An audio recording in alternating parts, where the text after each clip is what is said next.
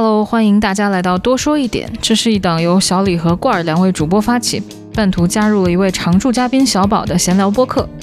我们会从日常看过的书、电影、剧出发，聊聊那些作品里让我们感同身受的和仍需求同存异的部分。我们尽量做到每周一更，希望这个小播客能给你的生活带来一点快乐、一些陪伴和一丢丢的灵感。啊，又到了这个周末的晚上，我们齐聚在了一堂，嗯、聊聊我们这个小播客。呃，我们今天到底要聊个啥话题呢？其实就是一个最近在豆瓣上面都获得了九点四分高分的一个医疗的英剧，它的名字叫做疼痛难免。哇，你终于说对了，我我我们小宝同学终于说对了。然后大家不知道，刚才已经录了十几遍了，对吧？对，呃，这部剧呢，实际上它是一个由同名回忆录改编的这样的一部英剧，它是以妇产科医生 Adam K 的第一人称视角，讲述了一群公立医院的妇产科医护人员。如何在对于医护人员来说非常恶劣的这样的一个国家医疗体系之下，把一个人掰成八百个人在使用，在应对这个就是已经啊不堪重负的这样的妇产科每天出现的各种问题的这样的一部医疗医疗剧，对。然后这个剧里面的主要的人物呢，就是有我们的这个男主妇产科医生 Adam K，还有她的男朋友 Harry，然后她的一个女下属是一个有色人种，就是是巴基斯坦裔的一个女下属叫 Shruti，还有一个就是也挺重要的一个，就是等会儿我们可能会聊到，其中有一个情节很相关的助产师 Tracy。对，然后哎，反正还是就是老三样吧。我们就是从一开始还是聊一聊我们对这一个剧，就是印象非常深刻的这样的一个部分。嗯，就是我我反正有好几个时刻都觉得印象挺深刻的。先让小宝说说自己印象最深刻的一个场景吧。反正从现在开始到后面全部都是疯狂的剧透。如果你还没看这个剧，可以现在立刻卡掉。我印象最深的还是舒体的死，哈哈，哎，上来就剧透了，上来就剧透了最重要的一件事情，嗯就是这位巴基斯坦裔的这个女下属哈，然后在片尾的时候结束了自己的生命。嗯，怎么说呢？就其实说老实话，我自己还没看到最后一集，我也是被全世界人民剧透了的，所以就所以就足以见得大家对这件事情都感到很震撼。我就主要震撼几个点吧。第一就是你看到他前面那么努力啊，然后那么认真。克服了那么多那么多的困难，你就在一般的剧里面，像这种人到最后一定会迎来成长和蜕变，对吧？然后迎接他的居然是，就就我不想活了，妈呀，这实在是实在是太令人就是震惊了。然后另外一个呢，就是呃，因为我是先被很多人剧透了，说他末尾自杀了，然后后来我就带着对这个结尾的认知去看的这个剧，我就发现哇，我前面其实处处都是他不想活了的线索。就比方说，呃，他跟他的那个女上司交流，嗯，他跟女上司交流的时候，他向她暴露自己的脆弱，然后跟她讲述自己的困惑，表达自己的犹豫的时候，一般来讲，你你这个女上司已经坐在他的对面了，已经打算把今天晚上的时间都给他了，那那安慰他几句怎么了，对不对？鼓励他一下，做个能够激励人家的前辈，不是挺好的吗？没有，这个女上司上来第一句话就非常的冷酷，她说：“那你想好要做这件事情了吗？”就你想好要在妇产科这条路上走下去了吗？就就那意思就是说，你说这么多都没用。如果你想走下去，这一切都是你应该受着的啊、嗯，但如果你受不了，你现在就走，对吧？他就说你还有机会全身而退。所以就是嗯，不打算解决他的任何问题。只是把这个问题抛回给他，我当时就觉得哇，我实在是太残酷了，呃，而且这个女上司大家也可以留意一下，她这个人非常有趣，我觉得这个剧里面很有意思的就是每个人的人性都非常丰富，这个人看上去就不是个好人。他出场第一个镜头是在厕所里撞见了正在哭泣的舒体，然后递给了他一张纸巾，呃。那个看的时候还想说，是嗯还是不是稍微冷漠了一点哦？就只递了张纸嘛。后来发现，哎，他还对人恶语相向啊，也非常的严格。但同时，他也不断的给他信任，然后给他机会，给他压力。我我觉得这是一个职场上面非常常见的一种老板的类型哈，嗯就是就是人都是复杂的，没有谁是绝对邪恶的。但反正吧，就是我有点不太敢看到舒体最后就选择了就自杀，就觉得整个事情都是毫无意义的。啊，但反正就整个事情给我给我很震撼，因为我觉得就是说，不是所第一不是所有人经历过痛苦之后都能得到蜕变，有些人经历过痛苦之后他就他就垮了，嗯，然后他就他就他就失去了他自己。然后还有一个呢，就是啊，就是这么残酷。天呐，你这一上来就把我们这个调子起得这么的低气压，简直让主持人小李不知道如何往下接下去。你第一个 Q 我，他真的是 对不起喽。那那那罐儿就是对舒淇的词有什么特别的感触？我我就是很震惊，嗯，我就是很震惊，就是因为中国人都讲好死不如赖活，就是他，我看到很多人分析他有了重度抑郁，因为从一些细节画面，比如说他的屋子里空无一物，嗯打开冰箱里面什么东西都没有，他们说这不是一个有求生意志的人的冰箱，就他们会从各种细节来反推他自杀这个事情，但我不觉得他是抑郁症死的。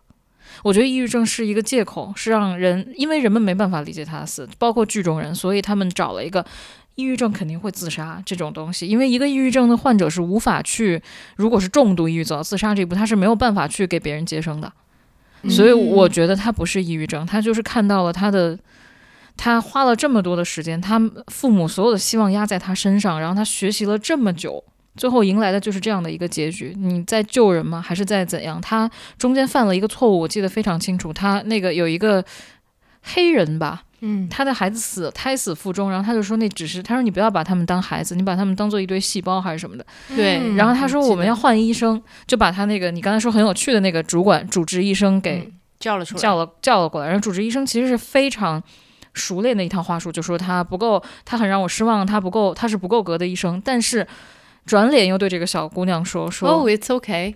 对，说这是常见的事情。我觉得他因为太习惯这个医院里会发生什么，他自己可能刚进来的时候也是这种角色，但是当你磨了几十年以后，他都四五十了吧，看上去，嗯就你整个人我觉得是麻木的。嗯，我觉得或者是我对这件事情的理解，反倒是这个胖胖的女主管，她其实找到了一种自己来应对这件事情的方式。我觉得她未必说真的完全麻木了，但是她可能会说能够懂得怎么去保护自己的情绪，不要被这件事情太折磨到。嗯，所以说我觉得这样再反推过来，想到他当时跟舒淇单独去喝酒那个时候，他跟舒淇说：“那你想好你怎么来应对这一切吗？”实际上他是是一个穿过这一切的幸存者，然后他认为你找到自己的方式来应对这一切，才是你在这里继续活下去的唯一方式。所以说他就非常单刀直入、直给的跟舒淇说：“你现在就是要找到你的方式。”但其实就没有想到，有的人他可能就是在那个时候非常痛苦，就通过你的这种高压的教化吧，其实你是他他他是无法找找到自己的方式的。他那一刻可能就很希望有一些情感上的共鸣，然后他感觉自己被关爱、被支持到了之后，他才能自己去找到。只是他的情绪那那个结没打开之前，他不可能找到自己应对的方式的。但是我在看的时候，突然有想到，就是我自己在职场也算，因为有不断有新的员工进来嘛，嗯然后他们会问一些非常基础，你可能在很早的时候就克服掉的那个困难。嗯然后我我就我就在反观这个剧，就是通往那个特别黑暗的，你现在看到这个现实可能需要走很久很久很久的路，但是这个女上司的方法就是我给你架了一个梯子，让你啪就直看到上去，嗯，我觉得 Shruti 是没有办法接受这么快速的走到这个黑暗的地方的。对对，他可能真的需要铺点路，有的时候就是你绕路也是有原因的，可能让你慢慢心理上能够能够接受。但我我我其实就是他的死，我还想聊一个其他的，就是就是医学生其实是很难毕业，也很难读的，然后包括你去实习了之后，还有那么难的试要考。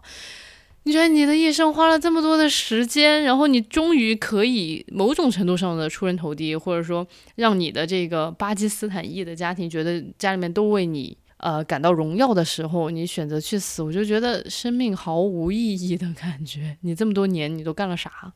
我觉得这就是所谓精英教育的终点，就是他，你这个终点是什么？你学了这么多年，你想，就是他的理想主义在这里破了。嗯，我觉得是理想主义支撑着他去每天在医院工作十几个小时，然后回家还要看书，就没有觉睡的这种生活。然后后来你发现做到了这一点，又能怎样？你每天面对都是这种事情。并没有让自己的生活更好一点。嗯，甚至他也会觉得那些接生这种非常看上去神圣的使命，其实都是一地鸡毛的感觉。你每天处理的都是那些很嗯血腥的事情。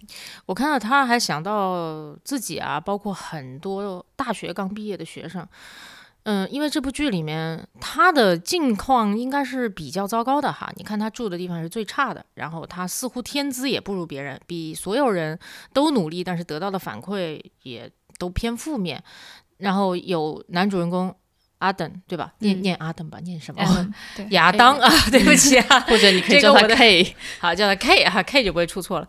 呃，比方说男主人公 K，那他是一个很聪明的，然后天赋还可以的，对吧？而且他家境非常好，嗯然后他可能呃，他最大的障碍是他可能对他自己这个同志身份嗯的认同可能还有一点问题啊，不是很愿意跟同事讲，然后以及就是自尊心很强，不愿意在伴侣面前暴露自己的脆弱，然后永远都是喜欢用一些很贱的话术去应付生活中遇到的小问题等等。他有他自己的问题，但是他还是没有在食物链底端，你知道吗？我觉得他是。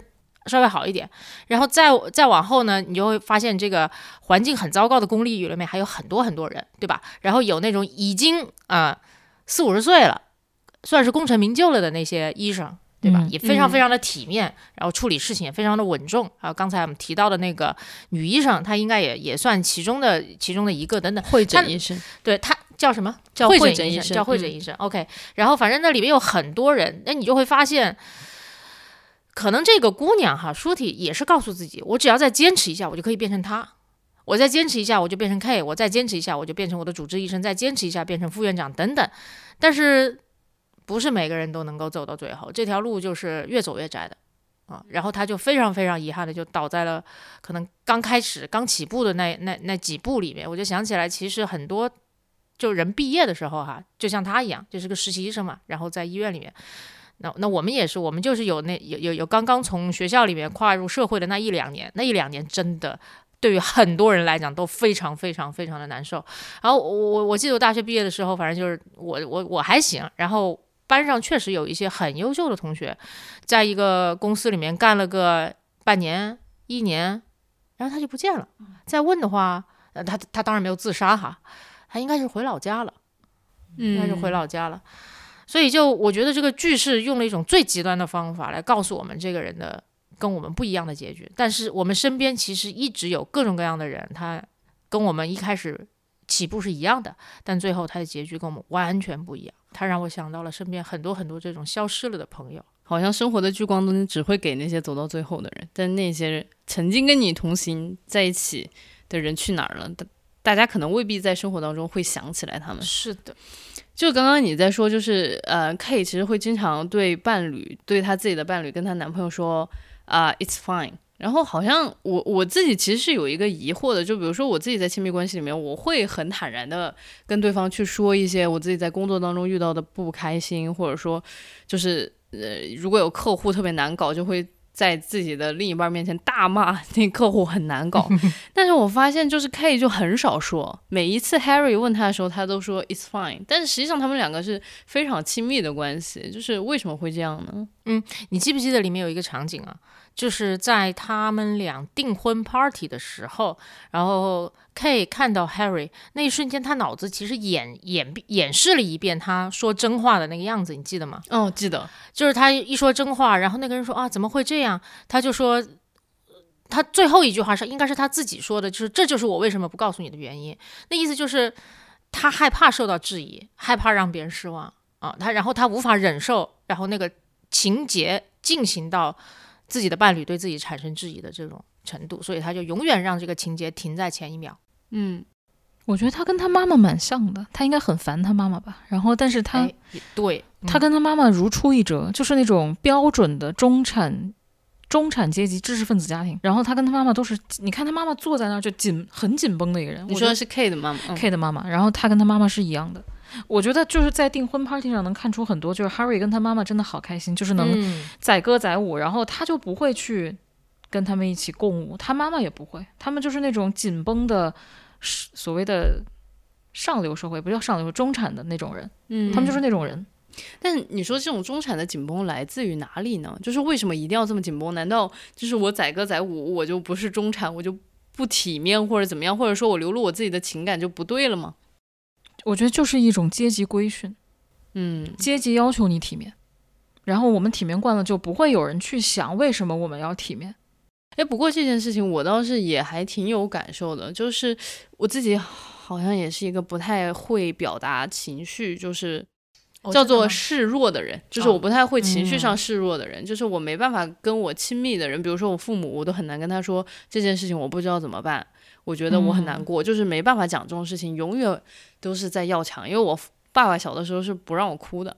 就是那种会拿冰块儿在你手中转着，然后不让你哭的那种。你居然接受过这么就是惨无人道的训练，对对对对，就是这种训练之后，然后你后来就会发现你不太会哭了，你也不太会示弱了。然后还有就是，比如说我第一份工作的时候，我的老板对我疯狂的骂我是一个不负责任的成年人的时候，我脑子里面只有一个想法，就是我不能哭，我不能在他面前哭，我就只有这个想法，其他啥想法都没有。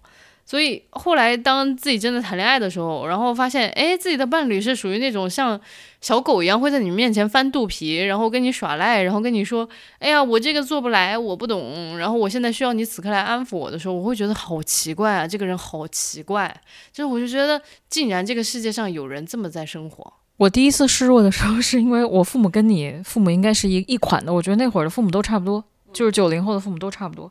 然后后来我发现我示弱会让他们特别的难受，然后我就疯狂的示弱。我觉得是一种反叛跟抗争，就是你告诉我不能示弱这个事情，我自己觉得是错的，所以我就要故意去狂做它。嗯就是让，就是一种叫什么来着，青春期的叛逆。对，一直延续到现在都会有这种习惯。嗯，你越不喜欢我干的事，我越要干。对，真有意思。我都不用示弱，我就是弱本身，我就只要做我自己 就行了。其实刚刚很想谈论的是说，这种亲密关系当中，大家互相不能够露肚皮，这究竟是嗯为什么？就是是因为一种不安全感，或者是说，就是刚刚罐儿说的这种阶级的规训吧。然后其实我就想到这个阶级的这个东西里面，就还有一个是，呃就是那个 K 的妈妈。然后 K 的妈妈就是像一个疯狂的控制狂一样，控制着 K 的一切，就是他穿什么鞋子他都要管。嗯，这个东西到底是他妈一个人的问题，还是就是说有一批的妈妈都是这样的这种大控制狂？啊，差不多所有妈妈都会有点儿吧，我是这么觉得的哦。嗯，我觉得他妈妈是也是这个中产的牺牲品跟那个嗯规训下的产物，因为他妈妈最后讲了一句话，呃，他翻译的很糟糕，翻译错了，但是英文讲的是说，就是在在结局你应该是没有看到，就是说，呃，我他妈妈应该也是医生，嗯然后读了很多书，然后进了产房，然后后来生下了这个男孩以后，他妈妈应该就去做主妇了。嗯就是他妈妈非常委屈，我花了一生的时间做主妇培养你长大，然后你现在长成这个德行，所以他妈妈会非常的怨恨。所以我觉得他妈妈到处挑刺，就是什么菜不好吃，然后对任何人都刻薄，其实就是一种怨气发泄。嗯，就是没有找到其他的途径，就只能在这些小事儿里面对显露出来。对对，哦，你这么说，我刚刚就想起来他最后的那个结局，他有说，他说不是所有的人都可以做另外一个人的副手的，实际上应该就是说，他把他自己的，他把他自己变成了 K 的爸爸的副手，对然后他在做这个副手的过程当中，他其实牺牲了很多。是的，哦，对，但是如果就是可能是另外一个阶层，他可能又会有另外的一些想法，我觉得。对，所以我当时看的时候，我就想这一切怎么这么中国？嗯我当时看的时候，就是他哦妈妈对他的控制。你想，按说外国我们对外国父母的印象是他们不管小孩的事儿，是嗯各活各的。然后他妈妈就对他那么要求，然后你穿西装穿鞋都要按照他的来，我就觉得可能是因为阶级的问题，嗯，就是全世界的中产可能都一个德行，都很焦虑，对，都很都觉得那都很焦虑个，小孩必须要出人头地。对，要光鲜要体面，就是体面是他们的底线了，嗯，尤其是英国人。对，很要面子。你这么说，我就解解释了一切。我还没看到那儿，但我觉得真的就是解释了一切。嗯，而且像 K 的这种，呃，不愿意和他的伴侣好好说话，你完全看得出来就来自他妈。因为在整个片子当中，你没发现他妈大部分时候都跟他爸一起出现，但他爸一句话都不说。哦，对他爸和他妈零交流的那种感觉。对，嗯，就很牛逼。哎，不过说到这个，就是刚刚你们都提到这个中产的体面，我就觉得其实体面经常都会表现在很礼貌的用语啊，就是对你很 nice。但是其实你会发现，这个剧里面好像大家都互相在词儿，就是互相标词儿，然后还有就是经常的就是那种谢谢都不能好好说的那种情况，我觉得这也是很妙的一个点。嗯，是我记得这个 K 跟一个呃病人，嗯、结成了蛮好的朋友关系。那个结成朋友关系的那个瞬间来自于什么呢？就是那个病人也是对医生十分的挑剔，什么都不行。然后当那个 K 终于说出了一个特别好的一个解决方案的时候，这个病人这个眼神都变了，就是那种还蛮蛮蛮欣喜的表情。然后 K 当时的表情是明显等着他说一个谢谢，结果那个老太太对他说的是：“你还等干嘛呢？快去呗！”那么就是永远不好好说话。但是此刻 K 脸上的表情又是那种。我已经被谢到了的表情，你知道吧？就好像不用说，所以他们那一刻的默契就建立起来了。但同时，这也印证了你说的这句话：这里面没有一个人是好好说话的。谢谢不说，我爱你不说，对吧？我恨你也不说，反正就不不好好说。这是不是英国人的问题？这可能是我们为什么那么爱看英剧吧？多简单一事儿，他可以绕八百回。怪儿，你觉得？就是不好好说话，就是只是英国人的特质，还是说他们在那个特别高压的这个环境之下造成了这种情况？我觉得人在特别高压的环境下没有办法保持人类的基本社交和礼貌水准。嗯，就你太累了，跟一滩烂泥一样。你说还要说谢谢，不要说，就是就是，我觉得反正反正，如果我在那那种高压的程度下，我会摆烂。嗯，好有道理。我前段时间崩溃了，应该也是因为太累了吧。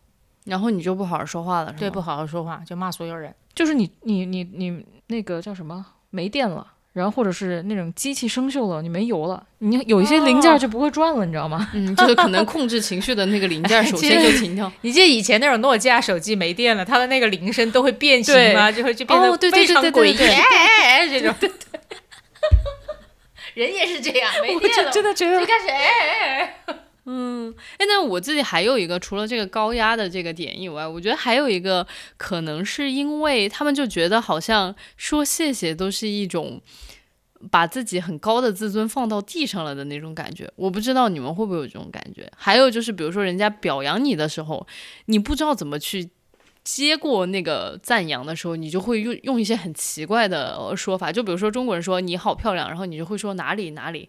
那现在其实你完全就可以说你好漂亮，你说哎谢谢你的赞美。但是我觉得好像大家很难，嗯，很自然的去接过这些赞美，或者说很自然的去接过一些称赞。我记得其实当时有一幕是 Tracy 在对 K 说你其实是一个非常好的医生，然后当时 K 的那个反应也是非常别扭，就说啊你还是别跟我说这些东西，我们还是互相呲儿对方会比较好一点吧。嗯嗯。哎，我从来没有想过这个问题，但是我确实就是这种人。如果别人跟我说你特别好看，我心想这个人你为什么在讽刺我？就是会会有这种感觉。嗯，我我觉我觉得因为中国人不会好好夸对方，就这种夸奖文化特别少。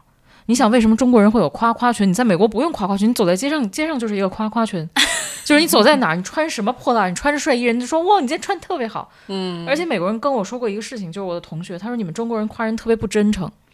我说为什么？他说他说。他会说，呃，你看着我说你很漂亮，但是我想听你说我哪哪里漂亮？漂亮，比如说你的耳环好看，还是你的鞋好看？他说不，你说你很漂亮，我就觉得你在敷衍，你在你在谄媚。对我觉得我在这件事情上还专门有学过，其实就是刚刚郭儿说的那个，就是专门有那种我。当时觉得他特别擅长于 social，特别擅长社交的人跟我说：“你见到一个女孩子漂亮，你不要直接说她漂亮，你要说你今天的裙子漂亮，就是要点出来一个具体的点。”后来我才会了。然后，而且我发现，其实我这么去跟人家说的时候，人家的反应都是不知所措。真的。就是这近两年，我近两年可能才遇到一些人，我夸他们的时候，他们说啊谢谢，我听到很开心。前几年全部都是不知道在，就是不知道手应该放在哪里，就很紧张。还有一种就是你夸她裙子漂亮，她马上跟你说我这个是。什么什么名牌的，在哪里买的，花了多少多少钱？然后我就想算了，还不如不说这个话，我收回。他这么说都算好，你最怕遇到你这种裙子很好看，他说淘宝一百五，然后你就说，嗯，那我说啥呢？对不对？你就说哇，真是好，那会持家呀，性价比好，对吧？就哎，没法说，真的，所以就大家都没法。哎，你你们别说，我说个题外话，就是我最近在学英语，然后我们的那个英语老师说，我不仅仅是想教会你们怎么说英语，还想教会你们一种聊天的能力。就是他经常会在课上跟我们抛一个问题出来，然后就说那个谁，小李，你来那个再继续问下去。我说我没有什么想问的，然后他就说，你看吧，你们这些人就是不会聊天。我教你们说怎么聊天，就是人家聊的信息里面，你第一个就想什么三 W 原则。就是嗯第一个 W 是 what，、What？第二个 W 是 why，对第三个 W 是啥我忘了，反正嗯就是、哦 what time，what time 就什么时候，然后最后可能还有来一个 how，、然后就是他就说你只要人家一跟你说话，你脑子里面就是循环播放这个三 W 加 H，、哦然后你就总能找到跟人说话的方式。这是你的老师是老外吗？哦，不是，但是她是一个非常 American 的一个女孩子。啊，怪不得我在跟老外聊天的时候，我老觉得他们在敷衍我，原来是都是套路，你知道吗？就是聊天的时候三 W 加 H 原则。其实其实聊天你要说到这个的话，是有一个呃非常简单的原则的，就是你真的全神贯注的抱着一种好奇心去看对方，你自然会有问题。当然，如果他说的东西让你一个问题都不想问，那也不是你的问题了，对吧？那肯定就是他真的很无聊。嗯，总之呢，就是对，嗯但我觉得有的时候我们的好奇心也会被关关上了，所以这个这个东西真的是需要再去训练。它可能是通过三 W H 把你的好奇心给锻炼出来，嗯就是大家也可以试一试这个公式，然后形成肌肉记忆。对，嗯谢谢你给我们上了一堂 聊天课。感觉自己有被讽刺到，谢谢大家。没有，很好很好，因为我觉得这确实大家都应该学。嗯，嗯，我最后其实还有一个点，也是看到大家在那个影评的部分吵得非常凶的一个点，就是那个助产师 Tracy，就是那个头发都卷卷的那一位黑人女性。嗯，然后她在 K 的订婚的 party 上面就跟 K 说，其实是她在就是呃那个一个叫英国什么卫生什么委员会吧，就是匿名告发了 K。他就直接当着 K 的面说：“你不要怀疑别人了，就是我告发的你。”然后下面就有很多人就非常不解，因为他们觉得就是 Tracy 平时跟 K 是在医院里面同事里面可能算非常亲近的，大家还互相呲儿来呲儿去，其实感情挺好的。为什么他不能够当着 K 的面直接跟 K 说你的问题现在的问题？就比如说你不应该在呃会诊的时候接私人的电话啊，或者就是呃之类的这种问题吧，就是直接就一一杆子就捅到那种非常严重的或危及到 K 的职业生涯的这样的一个地步，他们就觉得非常不能理解。其实我也有一点不太理解，但 我想了半天，就是我我要是站在一个一定要去理解为什么会这么发生的角度，我也可以给他圆上。嗯，嗯，不过我还是首先想说，我的话我一定不会这么做啊，那你会怎么做呢，小宝？我就真的会跟他说。但是我后来看了那个你给我发的那个那那些资料，我就发现哈，就像这种在医院里边的这些医生，其实隔一会儿他就会换掉，对吧？这个 K 可能也会去其他的医院或怎么样，他可能是抱着一种说，我也不相信你真的会做什么太大的改变，但是我总得保护病人和他们的孩子不要再继续受到你的伤害了吧？我先跟听众朋友们说一下，我也不觉得 K 会真的是。伤害到别人，因为看了这个片子，你就会完全知道，在这个医院里会发生非常多不确定性的事情，而所有的医生都是抱着最大的善意在救人。可是救人的人也是人，他就是会犯错，尤其当他累了的时候，尤其当他一个人被掰成八百个人用的时候，就是会犯错。所以就我我我我就在想吧，他也许哈，就是 Tracy 也也许是认为说，呃，我帮不了你这个人啊。我也不是你妈，不是你老师，我帮不了你这个人，但我想帮帮你可能会遇到的那些病人，嗯，呃，这是我想到的唯一的唯一的可能性了。哎，我其实也觉得挺意外的，但是又不是特别，就是情理之中吧。就是因为 Tracy 他有几个有几个行为都让我印象特别深，比如说那个白人病患羞辱他，说不需要不希望黑人来接生，然后 K 不就帮他顶回去了嘛，然后嗯 Tracy 就特别生气。嗯，我觉得 K 是那种为什么我们能代入，就是他是一个很敏感、很聪明、很友善，想尽力说心中是有正义感的人。然后，但对于 Tracy 来说，这种事情他见的应该非常非常多了。K 只是他这么几十年来轮换的其中一个医生而已，他不需要。就是他只需要你在这儿做好你的职责，他也在做好他的职责，他不需要你过多的表演。嗯因为这个，这个我我我我也我当然有脑补，然后也想到以前的美国的一些黑人同学，他们觉得白人很伪善，嗯，就是即便说就是那个呃，我想 B L M 的那个运动，嗯他们都觉得就是很多白人是为了表演自己的正义才去高呼，显得自己很是自由主义，然后很有同情心。他们说不需要你们这种表演，我们自己可以 handle。我觉得 Tracy 对于对 K 的看法就是这样的，就是你做好你的东西，我做好我的东西，我的职责就是在你犯错误的时候，我要去帮你纠正。其实他中间提提醒过几次，但 K 都把他当好朋友，所以就开玩笑，而且他很累嘛，就没有把他当回事儿。所以我觉得 Tracy 这是一种警告，嗯，就是我们之间真的只是同事，不要把我当成朋友。嗯，那真的是我会觉得有一点受伤。就是其实说实在话，我觉得 K 还是挺为 Tracy 着想的。就是我完全能够理解他那种，嗯，帮 Casey 说话，呃，帮 Tracy 说话，他不是一种。就是好像要显得自己怎么样，因为你都已经在那么高压的环境之下，你还能抽出来一点点的精力为你的同事去争取他的这个权益，让他不受到这种种族的这种歧视，我觉得真的足以说明，在他在 K 的心中，Tracy 是一个很重要的人。所以当时 Tracy 告发他的时候，我确实会觉得啊，下巴掉了。然后，但是其实 Tracy 又在那个路上非常振振有词的跟他说：“你发生了这个事那个事，就可能数落了他好几件事。”然然后你这么说来，我就觉得就是 Tracy 可能也看出来 K 是一个什么样的人哈。虽然聪明也善良，但就是很高傲。他觉得我不来个重的，你是永远不知道该怎么改的。对，也许真的。对，我知道他可能是有这种想法，但是我会想说，我可能会找一个非常正式的场合，就是再警告他一次，就是跟你讲 K。我现在不是跟你开玩笑，我是认真想跟你讲。我看到你有这样这样这样这样所有的东西，如果你再不这样做的，再不改正你自己的话，我可能会做这样的事情。我不会直接就一下子就把这个事情捅到那里去。虽然说可能你们刚刚觉得他中间有很多善意的提醒，可以没当在心中，但是我觉得，呃，我会找一个非常严肃的时候跟他说，然后最后才去。如果再屡教不改，我我可能才会去说，因为这毕竟是可能会吊销。医生资格证的一件事情，人家的所有的这个，就是可能好十几年的这样的所有的经历，可能就在此被放弃了，就是就就是竹篮打水一场空了。我稍微有一点能理解，他们把她安排成一个黑人女性嘛。首先，黑人在。欧美的那个环境生存下就很就会遇到很多麻烦，很艰难，所以他一路升级打怪走到今天了。我觉得他就是能把自己那坨屎给弄好的，就是你每个人面前都有一坨屎，他是能把自己那坨屎收拾好的。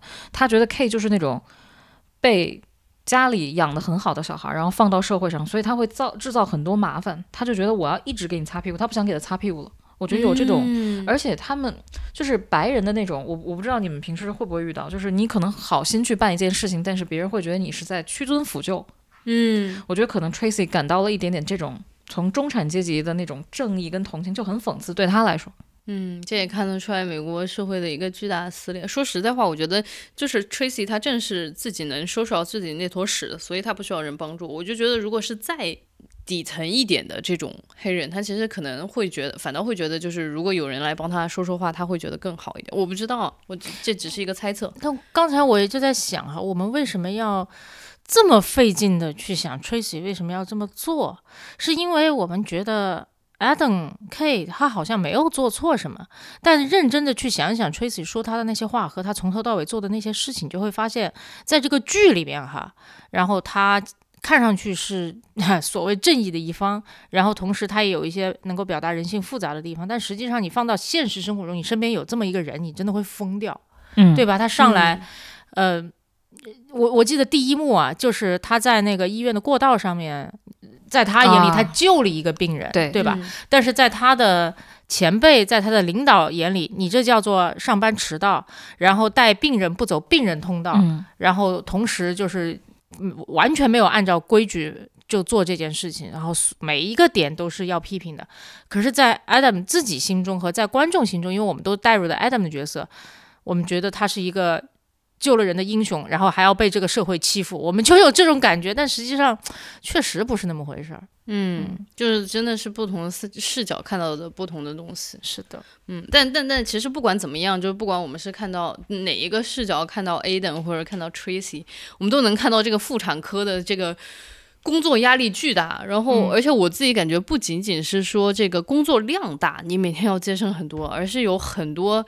情绪的劳动在里面，就是你你可能一句话说的不对，人家就要投诉你，反正就是我觉得压力好大呀。然后因为我之前也有一个就是呃医生朋友吧，他是在就是中日友好医院当这个住住院医生，他就跟我说，他说他特别希望有一个教沟通的老师 能够来教教他们怎么跟病患沟通，他们就觉得好累啊，就每天可能百分之。三百的精力都放在跟病人沟通这件事情上面，本来处理一些病可能就还好，嗯，你们怎么看待这个？就是工作当中的这种巨大的情绪劳动吧？是的，呃，我记得有句话叫做“偶尔治愈，常常帮助，总是安慰”，对吧？形容医生的这个工作啊，一位一位外科医生说的。你看这里就很有趣，他说的是有时或偶尔治愈。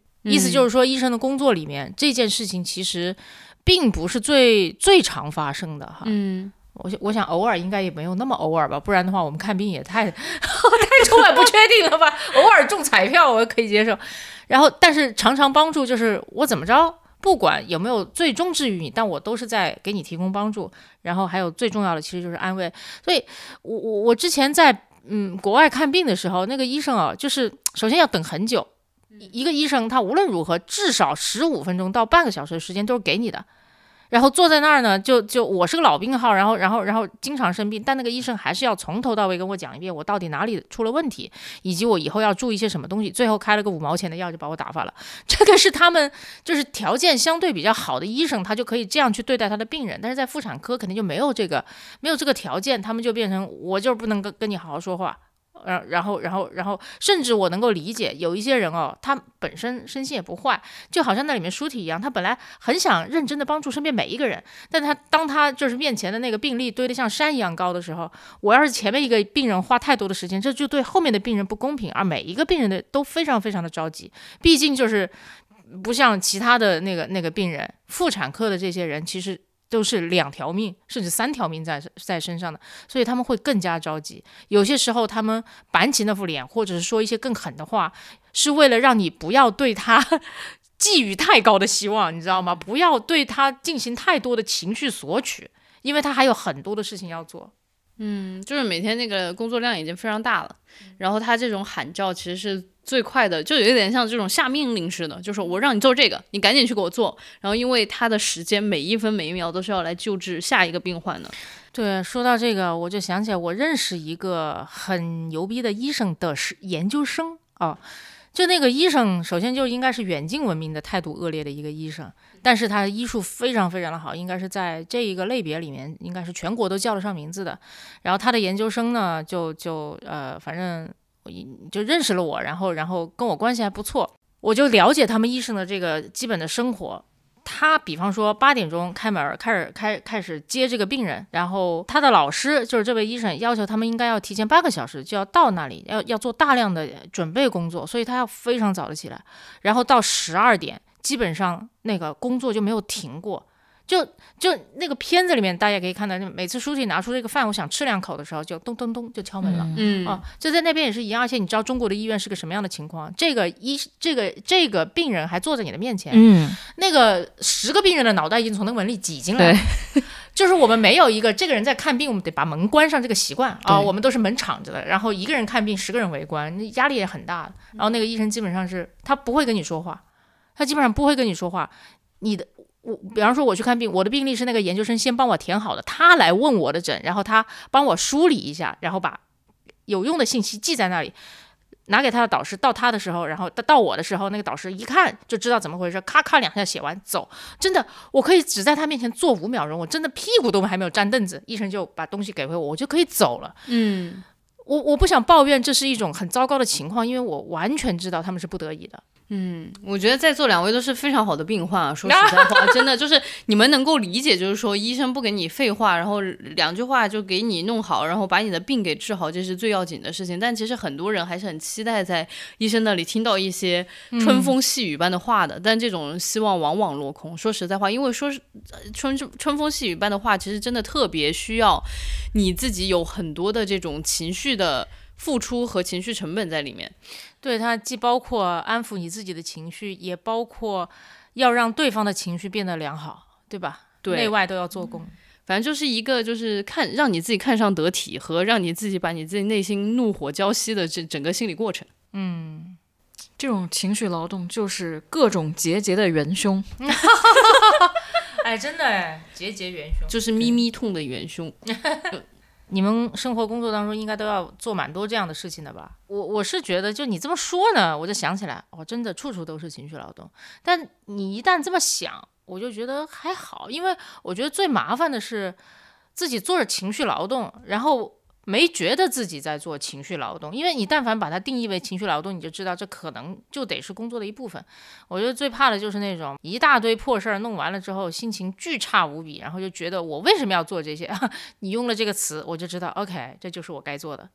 这么想哦有点悲伤哈，但是嗯，你就说，当你用情绪劳动为你自己那些垃圾情绪做证明的时候，你就会觉得这是你工作当中应该要承受的东西，你就会更丧气，是吗？对，似乎就好一点了吧。啊，你竟然会好一点了？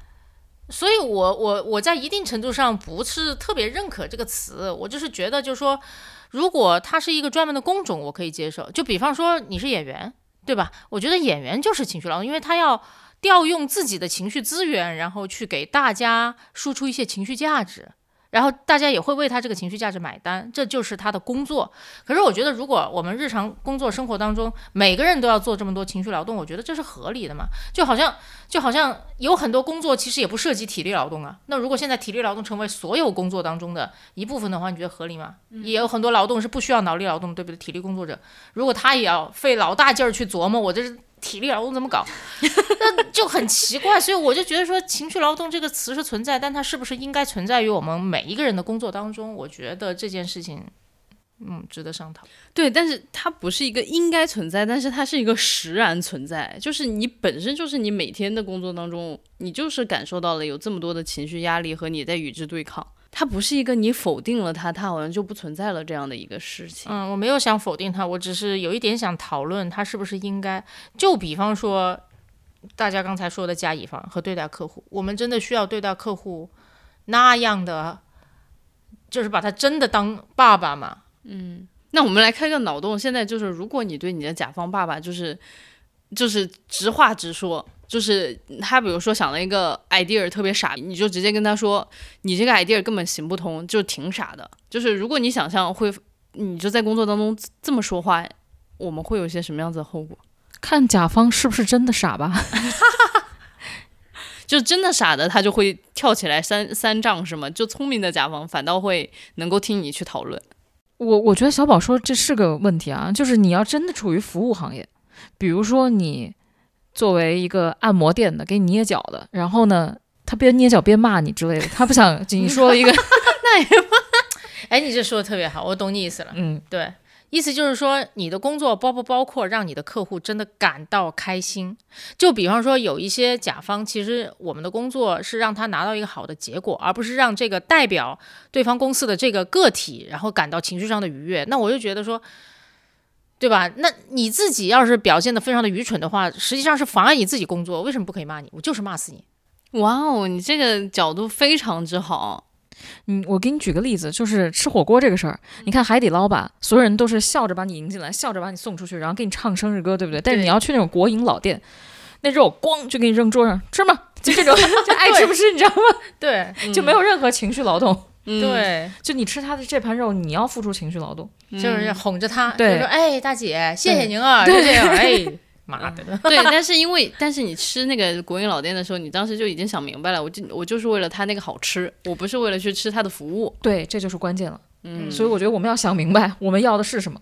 还有病人啊，我就知道，就是在这个片子里面，医生的环境很差，然后一些病人呢，在在这片子里面，基本上病人都还挺和和气气的哈。嗯嗯，我就假设遇到一个胡搅蛮缠、疯批的病人，然后。咱们咱们这不是还发生过发生过捅医生的事情吗？嗯对吧？对陶勇医生多多可怜。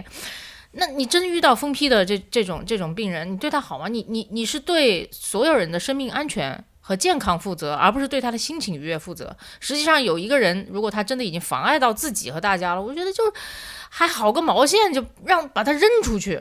嗯，不知道为什么突然很大火，sorry。那个，我继续再接着你刚刚说的那个话，其实就是我们在日常工作当中，真的就要想清楚自己为自己的，比如说合作方到底提供的是什么。如果你特别明确的，我就是为你提供一个好的解决方案，但是我没有义务要以一个非常好的态度为你去提供解决方案，那你这个时候就是可以直接回怼。但其实现在因为，哎呀，环境比较复杂吧，就是很多其实可能客户也被宠坏了，他就觉得你不仅仅是要给我提好的解决方案，而且你还得以我喜欢的方式给我提，否则你就是王八羔子，然后否则我明年的那个框架协议就不给你签了，你就哭去吧你。啊，对，就是如果这么来想的话，我自己也会给自己减负，就是有话直说。我给你稍微，我要站在甲方甲方的那个，这是别人劝我的。就之前呢，他劝我的时候，我也会觉得你怎么就是当甲方的走狗？因为他自己也是个乙方。他说如果不这么想的话，我我会觉得每天的工作疼痛难忍。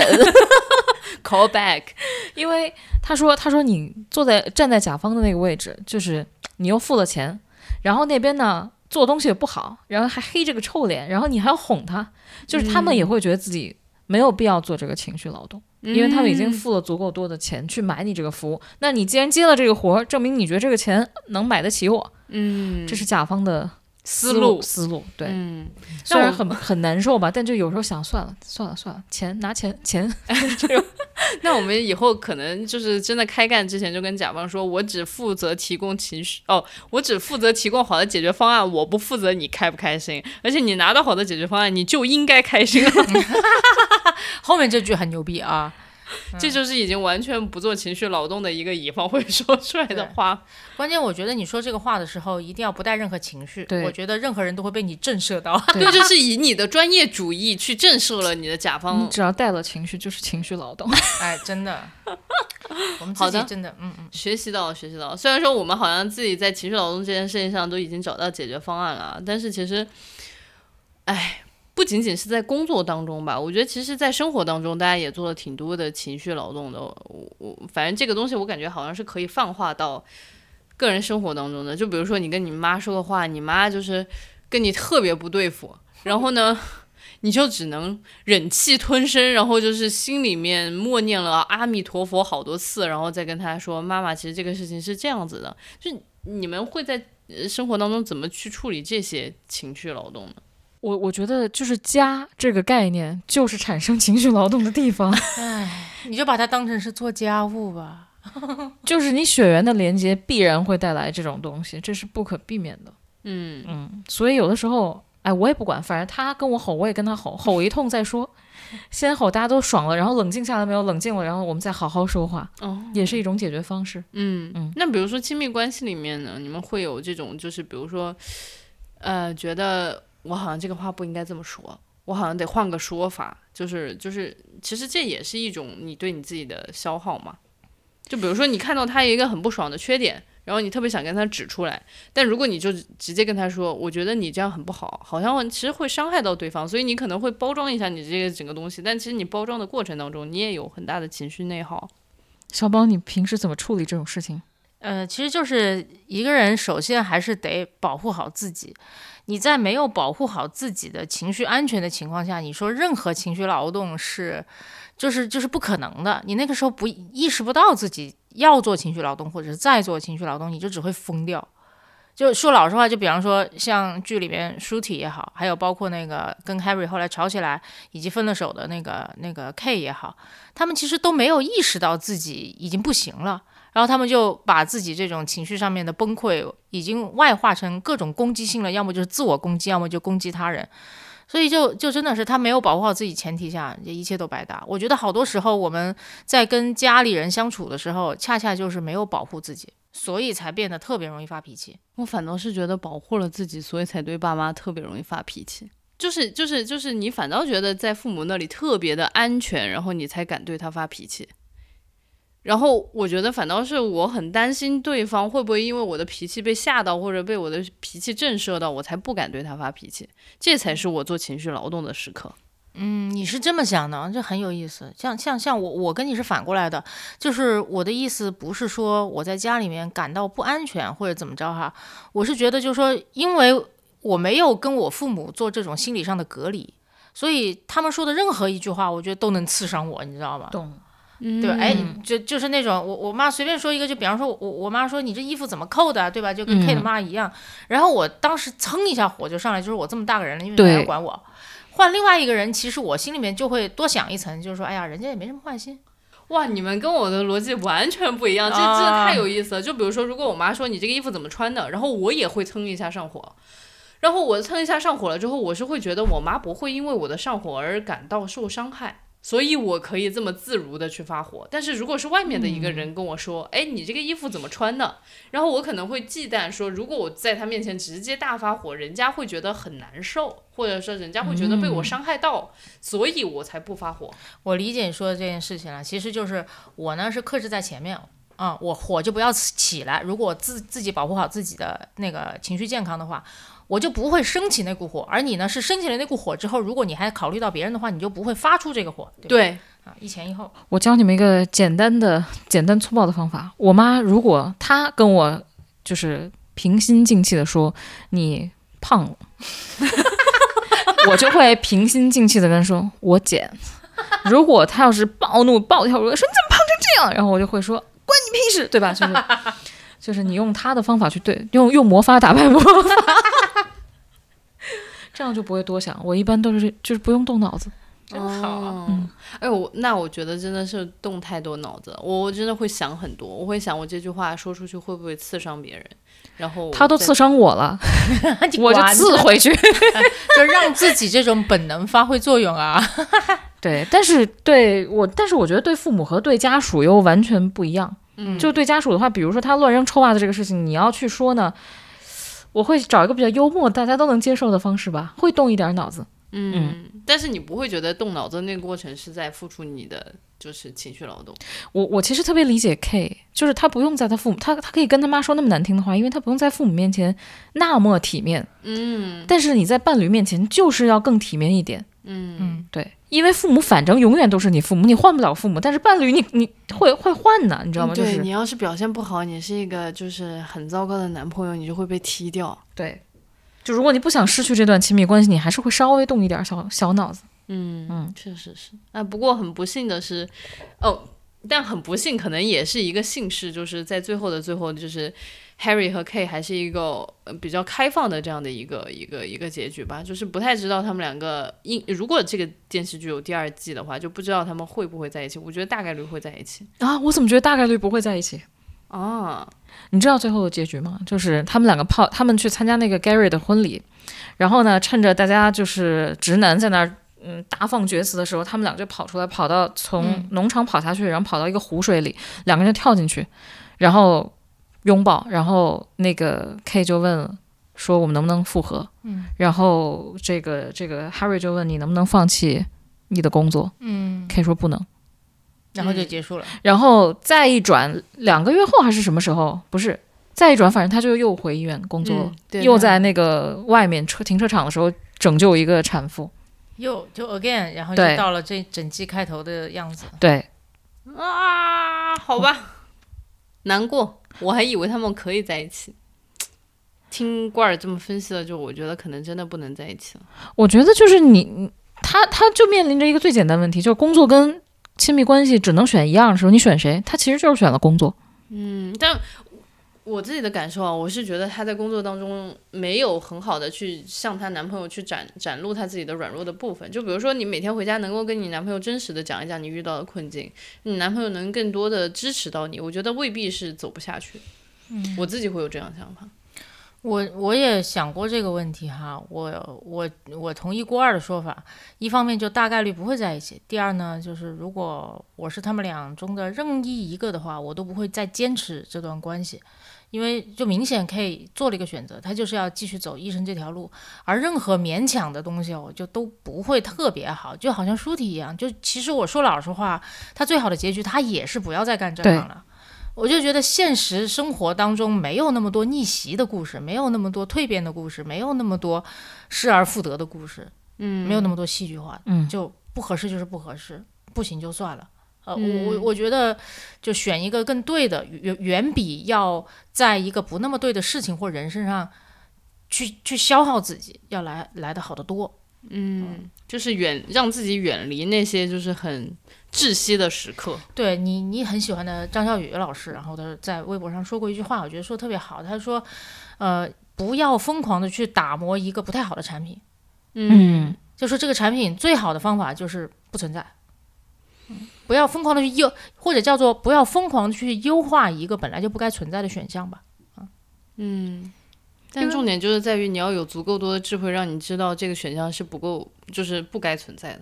对，然后同时你的选项还得够多。如果你真的只有那一个，那才是最大的问题。哦，这太想哭了，人生怎么这么难？真的是，你说到人生难，不是不是有人说这个剧也是看着看到就特别现实，特别难受。它就是最难最难的人生的写照。这个剧真的没有给大家一点希望，我就是觉得，哦，对，有人就说到这个剧就是属于那种充满了问题，没有给大家解决方案，就说这个剧的立意不行。真的有听到这样的说法，我其实听到这样的说法有一点生气的，我很愤怒的。对啊，这这是我同事，这是我特别，我当时还流着眼泪在办公室，然后转过去说：“哇，这个剧太好了。”然后他说：“好什么好？一点利益都没有。”然后我当时脑脑瓜子嗡了一下，然后我用情绪劳动 把这个东西给压下去了。哎，那其实你真实的想法是什么呢？当他说这个利益不好的时候，咋啥都要利益？你人生有利益吗？就我特别想反问他，但是想算了，算了。嗯，呃，我但是就是我也想问，就是说你看一个这么治愈，其实我们的生活已经够治愈了，然后生活真的充满了很多窒息时刻，我们为什么还看这么一个剧呢？除了为了要聊这档播客以外，就我觉得人类的同理心很妙，就是人类的同理心往往会在看到另外一个也跟你一样难过，甚至比你更难过的人的时候，然后得到了充分的这种释放。然后就获得获得了一种心底的宁静，就就我我也特别同意，就是说为什么一定要从一个文艺作品里面学到点什么东西？就我觉得有这个期待本身就是就是有有毒的，你知道吗？就有什么大毒？文艺作品就是给你讲一个故事，那个故事讲得好就够了。至于你能从里面得到什么东西，比方说看了这么难受一个故事，我感受到人心的复杂，然后你感受到生活的艰难，他就是怎么怎么样，这这是我们自己的收获。嗯，我觉得其实，在某种程度上，这个也回答了我们的一个小小的疑惑吧，就是说，这明明是一个就是叫医生剧吧，医疗剧，但其实各行各业的人们好像都在里面找到了自己的影子，都特别能够共情那里面的医生，就是因为其实日常我们都在说隔行如隔山，但在这一刻，好像大家的那个就是隔行如隔山的感觉全部都没有了。对。群山重新连接，大家发现自己都很惨。对，因为我觉得挣扎的过程是一样的，你每行你你不都得挣扎吗？而且又越体面的工作，我觉得就是就是怎么说，就是拾起来就更屎，就是那个外面裹着金子，里面就是屎。就因为越体面工作钱就越多嘛，那钱能好挣吗？嗯。钱难挣，屎难吃，就是金子包裹着屎。我所以我就觉得还挺，还挺理解我我自己看的时候超级能代入。所以就像就像刚才小宝说的是，我看到最后特别释然。嗯，其实我也有这样的感觉。我觉得有的时候就是人生哪有那么多解决方案和答案啊？你就再继续走走看吧，还能怎样呢？嗯嗯，就是这种感觉。对，其实我们刚刚都提到各行各业都有自己感觉到特别窒息、特别溺水的时刻。嗯，就是你们还有印象很深刻的这样的时刻吗？就是干的快要溺死、溺溺，干的快要溺死过去的时刻，对吗？对，就是我觉得它里面好像，哎，好像应该是今天罐儿说的，就是那种感觉，就是那个水啊，好像一直就在你头上，嗯。偶尔你可以上来深吸一口气，然后但是你一下子又被沉下去了的那种感觉，我觉得经常有，就是那种客户给我发消息，然后我看到他给我发了非常多非常多的消息，然后看到他的时候，我就觉得我靠，我要溺水了，然后我就深吸一口气，我觉得那一刻就是我就是把自己拔拉上来水水面上深吸一口气，然后打字回复他的时候，我又沉下了水面，但就是那一口气就是让我能够继续在水下窒息几秒，就是经常都有。这种时刻，嗯，我理论上活得比较久，然后有过这种时刻，不过不过我刚才想想就觉得自己还挺幸运的，我从来没有让自己在那种溺水状态下面待久过。说老实话呢，就是只要时间够短，那你就是憋口气游泳，然后时间长了你就溺水了，对吧？所以我从来没有真的让自己处于那种非常糟糕的状态超过比较长的时间，我真的受不了，我立刻就跑。前段时间就有同事嘛，然后呃看到那个呃某大厂员工。然后又暴毙了的新闻，大家看了就就挺难过的。那段时间糟糕的新闻挺多，大家看挺难过的。然后我就在吃饭的时候跟他们说啊，说你们记住啊，就是说没有什么过不去的啊，应该是这么说，没有什么大不了的，哎，没有什么大不了的。你们要是有什么难受的，有什么工作上的不爽的，或者怎么着的，就立刻别干了。我身为他们的同事，就天天跟他们说这种屁话。我说没什么大不了，就别干了，真的。就不要让自己在这种很糟糕的状态下太久，所以还是前面那个话题，就重要的是手上要多有几个选择。如果现在手上只有这么一个选择，那就把心思花在创造更多的选择上面，而不是疯狂的去优化这个本来就不应该存在的选项。嗯，说的真好。嗯，我觉得你是善良委婉版的 Shruti 的那个上司啊，其实也是劝，其实也是劝退。是的，嗯嗯。那罐儿呢？现在还会有那种溺溺水时刻吗？我其实反思了一下，我觉得好像容易溺水可能是我自己的问题，就是你太敏感了。但是可能工作就不是一个让你能特别敏感的事情，就包括一些之前我跟小宝好像也聊过，就是你对上司有没有那种情绪上，就跟你对医生有没有那种情绪上的需求是一样的。其实这个东西是不该存在的。但是你偏要了，所以你如果没有得到反馈，你自己会是难受那个。嗯，我就想，好像我也没有学习啊，我我是意识到这个问题，但很难一个人很难去改正一个从始至终从小到大的一个习惯。但是到了三十岁以后，他突然就开窍了，因为精力变差，身体变差了，你就好像以前支撑你，可能你身上有一百个门，然后忽然就啪关上五十个，你就一下没有那么敏感了。嗯嗯，哦，关掉一些可能还是好的。对，突然你就觉得，哦，你好像终于那个头从那个水。就就一下就露出水面了，对，嗯，那你呢？啊，我啥？我就是一个看看电影都会有非常多的情绪投入的一个人，我就觉得学会要保护自己的情绪这件事情，可能是我毕生的功课吧。嗯，但现在我会好一点了，就是有的时候真的会有话直说。客户有给过来非常屎的那种反馈的时候，我真的有一次就大胆的说出来，我说你这个东西就是一坨屎。就是我就是觉得就是没什么大不了的，我就会有一种感觉，我大不了不做你这单生意了，我大不了不跟你合作了。但是我觉得我此刻就是我一定要把这个话说出来，要不然我就会憋病。我憋病了之后，我就是啥也干不了了。而且尤其是现在都已经打仗了，朋友们对自己好一点吧，吃点好的。对啊，嗯，啊，听得见远方的哭声啊，听得见远方的炮声，现在是。真的是，哎，刚罐儿有说，就是到三十岁，就是你会有一些这种新的体悟吧？嗯，对，就是三十岁是一个魔法时刻。我以前觉得都是扯淡的，因为他们跟我说，到了三十岁以后，一切都会不一样。我心想，这东西啥呀？这这是。什么玩意儿？我不信的，因为在就是上次我跟你们说那个，他们说到十八岁都会变漂亮，然后我没有，我就想三十岁这肯定是个谎言。嗯，但是后来发现三十一岁的时候，哎，这个东西终于实现了，是因为我身体差了。哎，就是你是怎么回事？就是你经历咔嗒一下就会断崖式的下跌。嗯，然后你就忽然发现很多东西你真的不想要了。可能以前就是我什么都想要的时候会迷失，但现在你你你也不知道自己想要什么，但你知道自己不想要什么。嗯，就是你仅有的那些精力，你更知道往哪里去放了。对，包括交朋友，你反而会筛选出以前都是酒肉朋友，然后现在你身体不好，吃不了什么酒肉了，你就会只剩 朋友，你知道吗？OK，你的身体帮你做了筛选。对，嗯，所以其实好像就是锻叫什么锻炼身体，也不叫锻炼身体，就是让你的脑子和你的身体一直保持一种连接的感觉，这个事情还是挺重要的，同同志们。嗯。也是一个没想到，我们看医疗剧得出来了这么多奇奇怪怪的东西，好像跟这个妇产科生孩子一点关系都没有，你知道吗？让我看人家聊啊，人家写啊，就写了非常多跟妇产科本身有关的事情啊，有如何血淋淋的呀，如何什么。我发现我们好像也不是很在意这个。我我我我其实，在好多时候有那个手术场景的时候，我的手都遮住半边屏幕、啊。我也是，因为那个屏幕一般都是上面是那个医生的头，下面是他手在做那些手术，我就遮住下面，看他们的表情就好了。哎，太可怕了。但到后面我就发现，哇哦，那些血淋淋的场景其实根本不是这部剧里面最血淋淋的部分。嗯，最血淋淋的部分是他妈人生真的好艰难。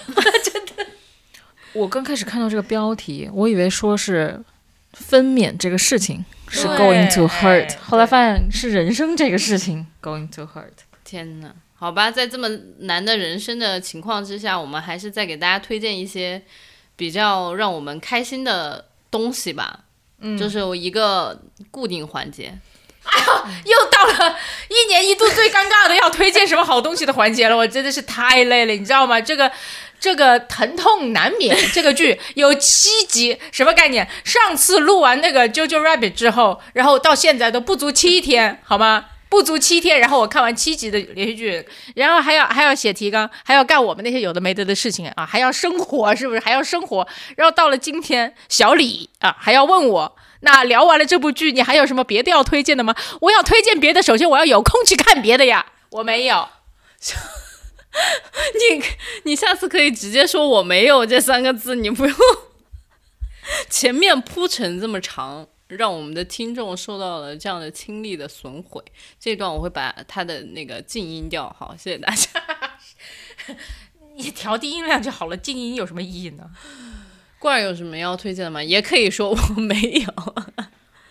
真的没有，哎，要不以前看过的也行，我不不是最近的也行。对，我是说，就是以前，就是我的意思，就是说推荐给大家一些嗯 cheer up 的一点吧。其实我觉得这个剧看完了之后，大家也是某种程度上一边觉得难，一边也觉得，哎呀，其实世界上有很多人跟我们一样，也都都在这样的困难当中踽踽前行，对吧？就是还是感到有一些安慰。但我就想说，大家有没有一些比较快乐的事情啊，或者说一些快乐的剧啊，或者一些好的物件儿可以分享给大家？物件儿，嗯，东西也行啊。东西也行啊，就手上盘的珠子。哎，我我先来推荐一个非常治愈的，就是出版社的编辑推荐的，编辑一般会推荐比较治愈的东西，叫《母名谷的故事》。母名谷的故事，哎，是那个芬兰的那个母名吗？对对对，就是托夫杨松的人生，就是他的那个作者，大家去看一下，非常适合春天，非常适合就着酒，晚上喝一杯，然后你可以，哦是那只河马吗？人家是树精，好的。我在说什么？差的也太远了，我一直以为它是河马，后来发现它是树精，这合理吗？给给你科普一下。我的天哪，真的是。好的，好的得。知这个就跟我得知龙猫是老鼠一样震惊，你知道吗？好吧，嗯嗯，好的，那罐儿推荐的是母名谷的，哎，故事母名谷的故事。OK，啊，小李就给大家推荐一个香薰蜡烛吧，就是大家就是、带货了，开始怎么都带货了？小李，我们这个播客一共有多少个人听？你就开始做广告了，什么意思？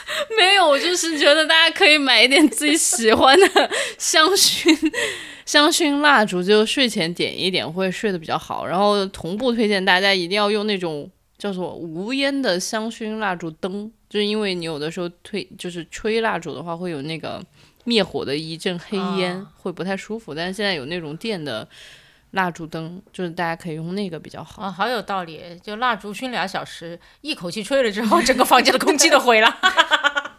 对，所以我的这个推荐就是一整套的，大家可以自行去购买。好的，咱今天的节目就就就就到这儿吧。就是祝大家在这个非常就是疼祝痛大家永远不要进妇产科，哈哈哈什么东西祝大家在疼痛难免的人生里面还是有一点快乐。好，谢谢大家。谢谢大家，拜拜拜